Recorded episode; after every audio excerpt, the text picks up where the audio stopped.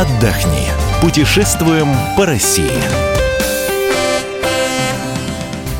Мы приветствуем всех любителей путешествий. С вами Антон Арасланов. и Ольга Медведева.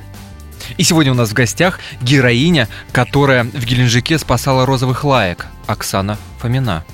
Во-первых, это были не лайки, а самоеды. Здравствуйте, уважаемые радиослушатели. У меня и просто первая ассоциация с Геленджиком это вот эта вот громкая история, когда спасали трех собачек. Да, это действительно Чудовищно, чудовищно. абсолютно. Вы правы насчет того, что вот с зверями там обращаются не пойми как. Никогда не разрешаю своему ребенку фотографироваться на набережной с обезьянками. Там, знаете, армянские молодые люди стоят и говорят, это мой сын внебрачный, пожалуйста. Вот, никогда не ведусь на эти... жалко так. Страшно жалко. Но Пока. между тем, ты, Оксан, вот я знаю, ты очень любишь Геленджик. Я, да, очень люблю Геленджик. Я езжу туда и животных, и я езжу туда каждый год. Э, Для тех, кто собирается, друзья, вот сразу с первых слов э, лайф, лайфхак. Как Давай. добираться? Как добраться? Дело в том, что в Геленджике есть свой аэропорт. Он находится в черте города на тонком мысу, но в двух часах езды есть Анапа, там тоже есть аэропорт. И если вы стеснены в средствах, вам стоит сравнить билеты до Анапы и до Геленджика. Как правило, э, на одного человека билет в Анапу дешевле, чем в Геленджик. То есть, если у вас летит семья, вам есть смысл подумать о том, чтобы прилететь в Анапу, а уже из Анапы взять такси и за 2000 доехать. Если вас четверо, А- у вас будет экономия Это на 6 такси ты тысяч. имеешь в виду, да?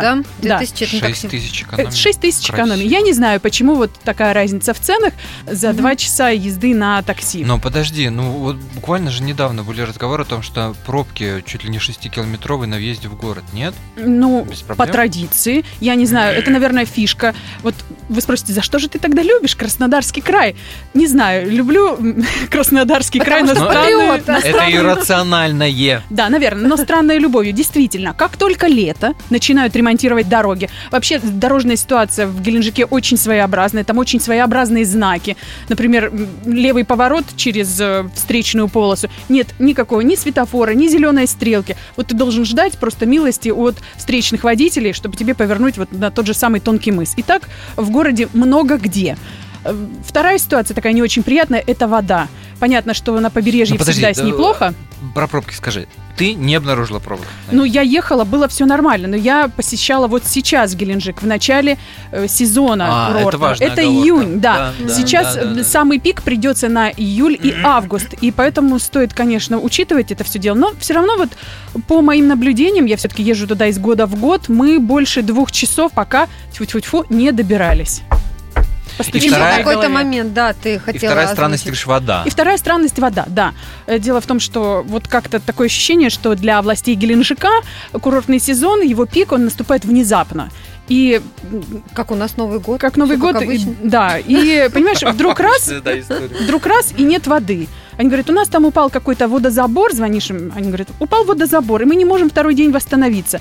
Вот, ну, мне кажется, уже за много лет можно было придумать какие-то способы быстро восстанавливаться. Власти Геленджика, передаю вам пламенный привет и надеюсь, что все-таки вы как-то справитесь с этой ситуацией. Где поселиться? Я, конечно, такой приверженец э, частного сектора. И опять же, в целях экономии. Потому что есть, конечно, в Геленджике и шикарные гостиницы, но цены там, друзья, тоже шикарные. А вот в частном секторе вы можете поселиться от 300 рублей в сутки за человека. Согласитесь, Ну вполне ладно, себе. ну за 300 это ну, какой-то 300 руб- тараканий Нет, клоповник. это не тараканик и не клоповник. Сдают все. Все жители Геленджика, у которых есть что сдать, они сдают. Ну и зачастую это совершенно нормальные э, бытовые условия. Ну, возможно, там, знаешь, большая квартира и туалет на этаже. Но- Оксан, но лучше разбираться на месте, чтобы сразу посмотреть, где жить, или все-таки заранее забронировать, с кем-то созвониться? Я вот люблю все-таки на месте. Ты приехал, есть таксисты, которые работают в связке со сдатчиками жилья, и ты всегда можешь э, сориентировать их по цене, и они тебе что-то подберут. Всегда подберут. Вот, не знаю, на моей практике не было такого, чтобы я приехала в Краснодарский край, и не И было где... на вокзале. Да, и осталась на вокзале. Таксисты в курсе и цен, и у кого что есть. Вот э, найти всегда можно. Везде висят таблички, сдам жилье, сдам комнату. Ну, ты снимала за сколько? 450 рублей с человека. Что посмотреть? Как любительница животных, друзья, не могу не порекомендовать вам два совершенно феерических таких зоопарка, назовем их так. Это Олимпия и Сафари парк. Цены, конечно, там кусаются. Ну, если в московский зоопарк взрослый может пройти за 500 рублей, то вот Там м, там, знаешь, там еще просто все завязано с м, канатной дорогой. И естественно, что если ты приходишь с А, детьми, ты не можешь э, пройти мимо канатной дороги. И это, да, получается где-то вот в этом районе. И в Олимпе, и в сафари-парке есть канатная дорога. В Олимпе можно подойти, покормить животных, продают тебе стаканчик корма за 50 рублей. Ну, это такая традиционная история. Можно подойти, ходить вокруг этих курочек, цесарок и павлинов, наблюдать за ними. Ну вот э, полоскунов и насух в этом году почему-то поселили в клетке, а так тоже можно было их гладить. Но насухи они норовили цапнуть посетителей, поэтому, наверное, их и закрыли. Ну вот совершенно феерические козы. Ты заходишь, и козлята бросаются на, на тебя. Нас даже предупредили, будьте осторожны, потому что э, козлята на вас налетят. Мы такие, ну, что же мы, с козлятами не справимся. Нет, это просто такая орда, татаро-монгольская мчится на тебя, вот, в надежде получить от тебя что-то такое съестное. Э, Куда еще бы ты советовала сходить? Вот Обязательно- особенно тем, кто первый раз. тем, кто первый раз. Там еще есть такой, знаешь, небольшой, но уютный совершенно океанариум. Есть э, несколько аквапарков, их три. Причем есть такая градация по возрасту. Например, Золотая бухта – это самый большой в России аквапарк под открытым небом.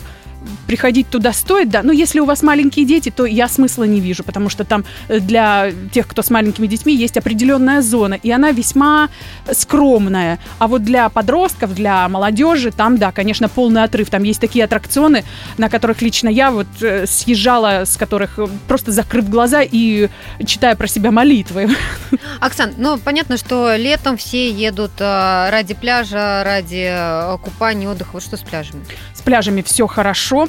Там, э, правда, галечный пляж э, с песочным, песочно-ракушечным напряженки. Там в нескольких местах только есть вот такие вот э, пляжи, куда можно с маленькими детьми. Маленьким детям считается, что галька как-то не очень, хотя вот я видела, дети Ну вполне да, себе как-то к этому да. хорошо Ну, относятся. слушай, ну и галька бывает разная. Да, галька бывает тоже разная, да, бывает насыпная, бывает просто там какие-то э, булыжники. Да. Стараются как-то облагородить, но вот, правда, на Тонком мысу есть один пляж, там второй год подряд ямка, так знаешь, кокетливо огорожена э, какими-то ленточками и железной конструкцией. Вообще, вот не берегут море. Вот я не знаю, почему такое отношение, но норовят выбросить какие-то железные конструкции, которые гниют.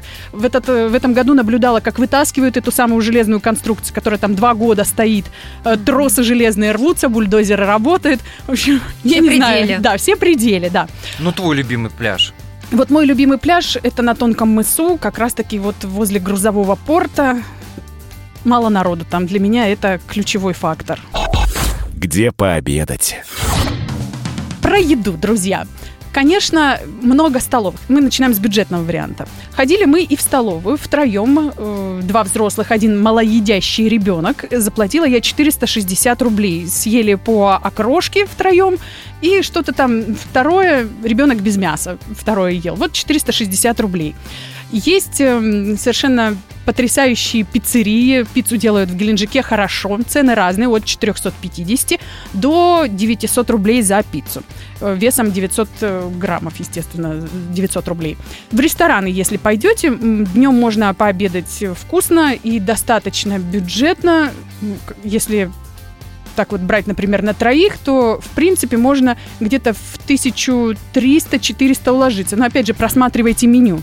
Еще добавлю, что в некоторые рестораны, когда вы заходите вечером, э, стоит обращать внимание, у них начинается шоу-программа, и за шоу-программу вы должны заплатить 150 рублей. То есть это как бы входной билет в ресторан. Дополнительно. Да. Хорошо, будем знать. Давай коротко, во сколько обойдется вот поездка семье а, на 7-10 дней? Я думаю, в 30 тысяч семья из трех человек уложится. Прибавляем билеты, 45-50 получается. Где-то, наверное, так. Именно поэтому, наверное, в Геленджик люди предпочитают ездить на своем автотранспорте. Вот. Ну, правда, в центре города плохо передвигаться, но добраться до Геленджика на автомобиле Поставить машину и забыть про нее. и забыть про нее, да, на эти самые 10 дней, что вы там гостите. Спасибо большое. Оксана Фомина рассказала, журналист «Комсомольской правды» рассказала нам сегодня о, об отдыхе в Геленджике. Ну, а с вами были Антон Арасланов. Ольга Медведева. Замечательный мужик